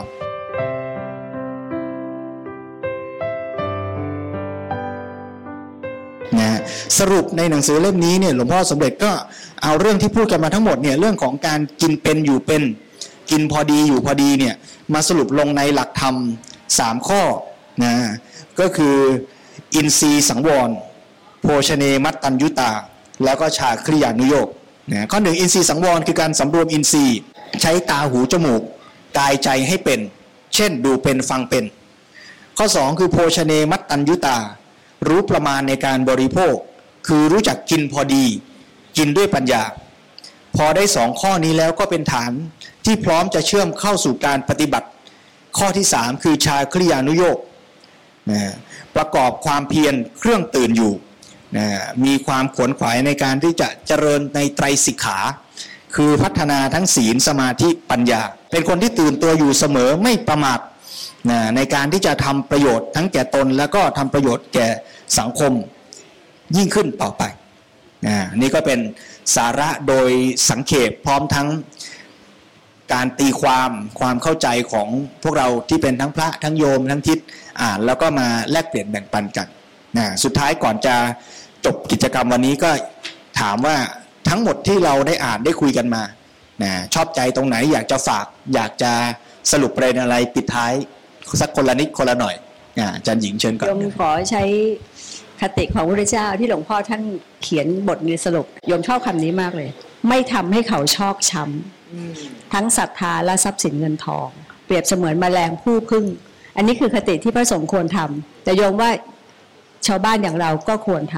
ำอันนี้ถ้าทำให้ไม่ใครใครไม่ชอกช้ำก็คือการอยู่ง่าย คือการเลี้ยงง่ายคือการพอดีนั่นเอง ทั้งกับตนเองและผู้อื่น อยู่เหยือนแมลงผู้พึ่งที่จะไปอาศัยน้ำพึ่ง อาศัยน้ำหวานจากดอกไม้ แต่ไม่ทำให้ดอกไม้นั้นชอกช้ำเราก็จะอยู่กับโลกอยู่กับผู้คน อาศัยพึ่งพาพึ่งพิงซึ่งกันและกัน และไม่ทำให้กันและกันชอกช้ำนะขอบคุณโยมอาจารย์หญิงนะวันนี้มาแบ่งปันร่วมกันทิศดีล่ะ ก็จริงๆก็บอกว่าถ้านำในสิ่งที่หนังสือเล่มนี้ได้ได้บอกได้คุยกับเราเนี่ยจริงๆก็บอกว่าเหมือนเป็นหลัก หลักสำคัญเนาะในในการที่จะใช้ชีวิตเนี่ยอยู่ตลอดทั้งชีวิตและแล้วก็แต่ว่าส่วนที่เราอาจจะเติมมากขึ้นกว่านี้ก็คือสุดท้ายเนี่ยชาคริยานุโยกเนี่ยว่าแล้วเราพอดีกับสิ่งที่เราทำมาเนี่ยแล้วเราจะทำให้ตัวเราเองเนี่ยเกิดเกิดประโยชน์หรือเกิดคุณค่ากับตัวเราเองเนี่ยเราเห็นอยู่แล้ว แต่กับกับสังคมกับคนรอบข้างเนี่ยอย่างอย่างที่เมื่อสักครู่นี้พระอาจารย์บอกว่า เอ๊ะ เราจะไปนำเข้าเทคโนโลยีอย่างเดียวไหมเราจะเป็นนักเสพเทคโนโลยีหรือเราจะเป็นนักผลิตเนี่ยพวกแอปพลิเคชันพวกอะไรต่าง ๆ เนี่ยไอสุดท้ายนี่แหละ ถ้าเรามีเวลามากพอเรามีอะไรมากพอสติปัญญามากพอแล้วเนี่ยครับ ก็คิดว่าเราน่าจะเอาไอการใช้ชีวิตแล้วเราที่ยังมีเหลืออยู่ แล้วก็ทำเกิดประโยชน์ให้ได้มาก ซึ่งจริงๆก็คิดว่าในประเทศเราตอนเนี้ยก็ยังขาด ความเป็นนักผลิต ต่อให้เราผลิตยังไงเนี่ยเราก็ยังไปตามเทคโนโลยีต่างประเทศอีกเรายังไม่สามารถที่จะมีเทคโนโลยีหรือมีสิ่งประดิษฐ์ที่เขาเรียกเอาไปขายหรือว่าสร้างคุณค่าอะไรให้กับประเทศหรือว่าเป็นเป็นเป็นธงให้กับให้กับประเทศเราได้เงี้ยก็ก็ฝากไว้สำหรับคนที่มีความรู้ความสามารถต่างๆ เท่านั้นนะครับ เราก็ต้องอาจจะต้องเริ่มต้นนะจากอะไรที่เราทำได้ก็ช่วยกัน ลับมาเริ่มจากการตั้งแต่บริโภคแค่ไหนพอดี แล้วก็ใช้ชีวิตที่มีจากการบริโภคนั้นให้เกิดประโยชน์ด้วยนะฮะนอกจากจะเปรียบเทียบเหมือนแมลงผู้พึ่งแล้วเนี่ยอีกตัวอย่างหนึ่งที่อาตมานึกถึงคือเรื่องเล่าที่ว่าพ่อแม่อุ้มลูกเดินทางข้ามทะเลทรายแล้วลูกก็เสียชีวิตระหว่างทาง พ่อแม่เสบียงหมด ก็สุดท้ายต้องยอมที่จะอาศัยซากศพลูกนั่นแหละ มากินเพื่อประทังชีวิต เราคงไม่กินเนื้อลูกอย่างอร่อยอร่อยแหละแต่ว่ามันก็จำเป็นต้องกินเพื่อที่จะหล่อเลี้ยงชีวิตให้รอด ถ้าเรามีความรักต่อโลกและเพื่อนมนุษย์เหมือนอย่างพ่อแม่ที่รักลูกคนนั้นเนี่ย เราก็จะเสพบริโภคโลกใบนี้เพียงเพื่อที่จะประทังชีวิตเราจริงๆอะแล้วเราก็จะเอาชีวิตเราที่มันได้มาจากเลือดเนื้อของคนที่เรารักเนี่ยเพื่อที่จะให้ชีวิตเรามีเรี่ยวแรงกำลัง ที่จะทำสิ่งที่ดีที่สุดที่ชีวิตเราจะมีอยู่แล้วทำได้ ถ้าเรารักกันและรักโลกใบนี้ เหมือนอย่างพ่อแม่ที่รักลูก เราก็จะเสพบริโภคโลกนี้ไม่ใช่เพื่อสนุกสนาน เราคงไม่ฉีกเนื้อลูก ฉีกนิ้ว ฉีกหัวใจ กินแกล้มกับวน์แล้วก็เสพเคล้าไปกับแสงจันทร์ เพื่อให้ตัวฉันมีความสุขแค่นั้นหรอก แต่เราก็จำเป็นต้องกินถ้ามันต้องกินน่ะแต่กินเพื่ออะไรบริโภคเพื่ออะไร แล้วคุณค่าที่แท้จริงของการดำรงอยู่ของเราอยู่ตรงไหน ความสุขที่แท้ก็จะเปลี่ยนจากการสุข จากการกินจากการเสพ มาเป็นสุขจากคุณค่าที่เกิดขึ้น จากการที่เราได้ทำประโยชน์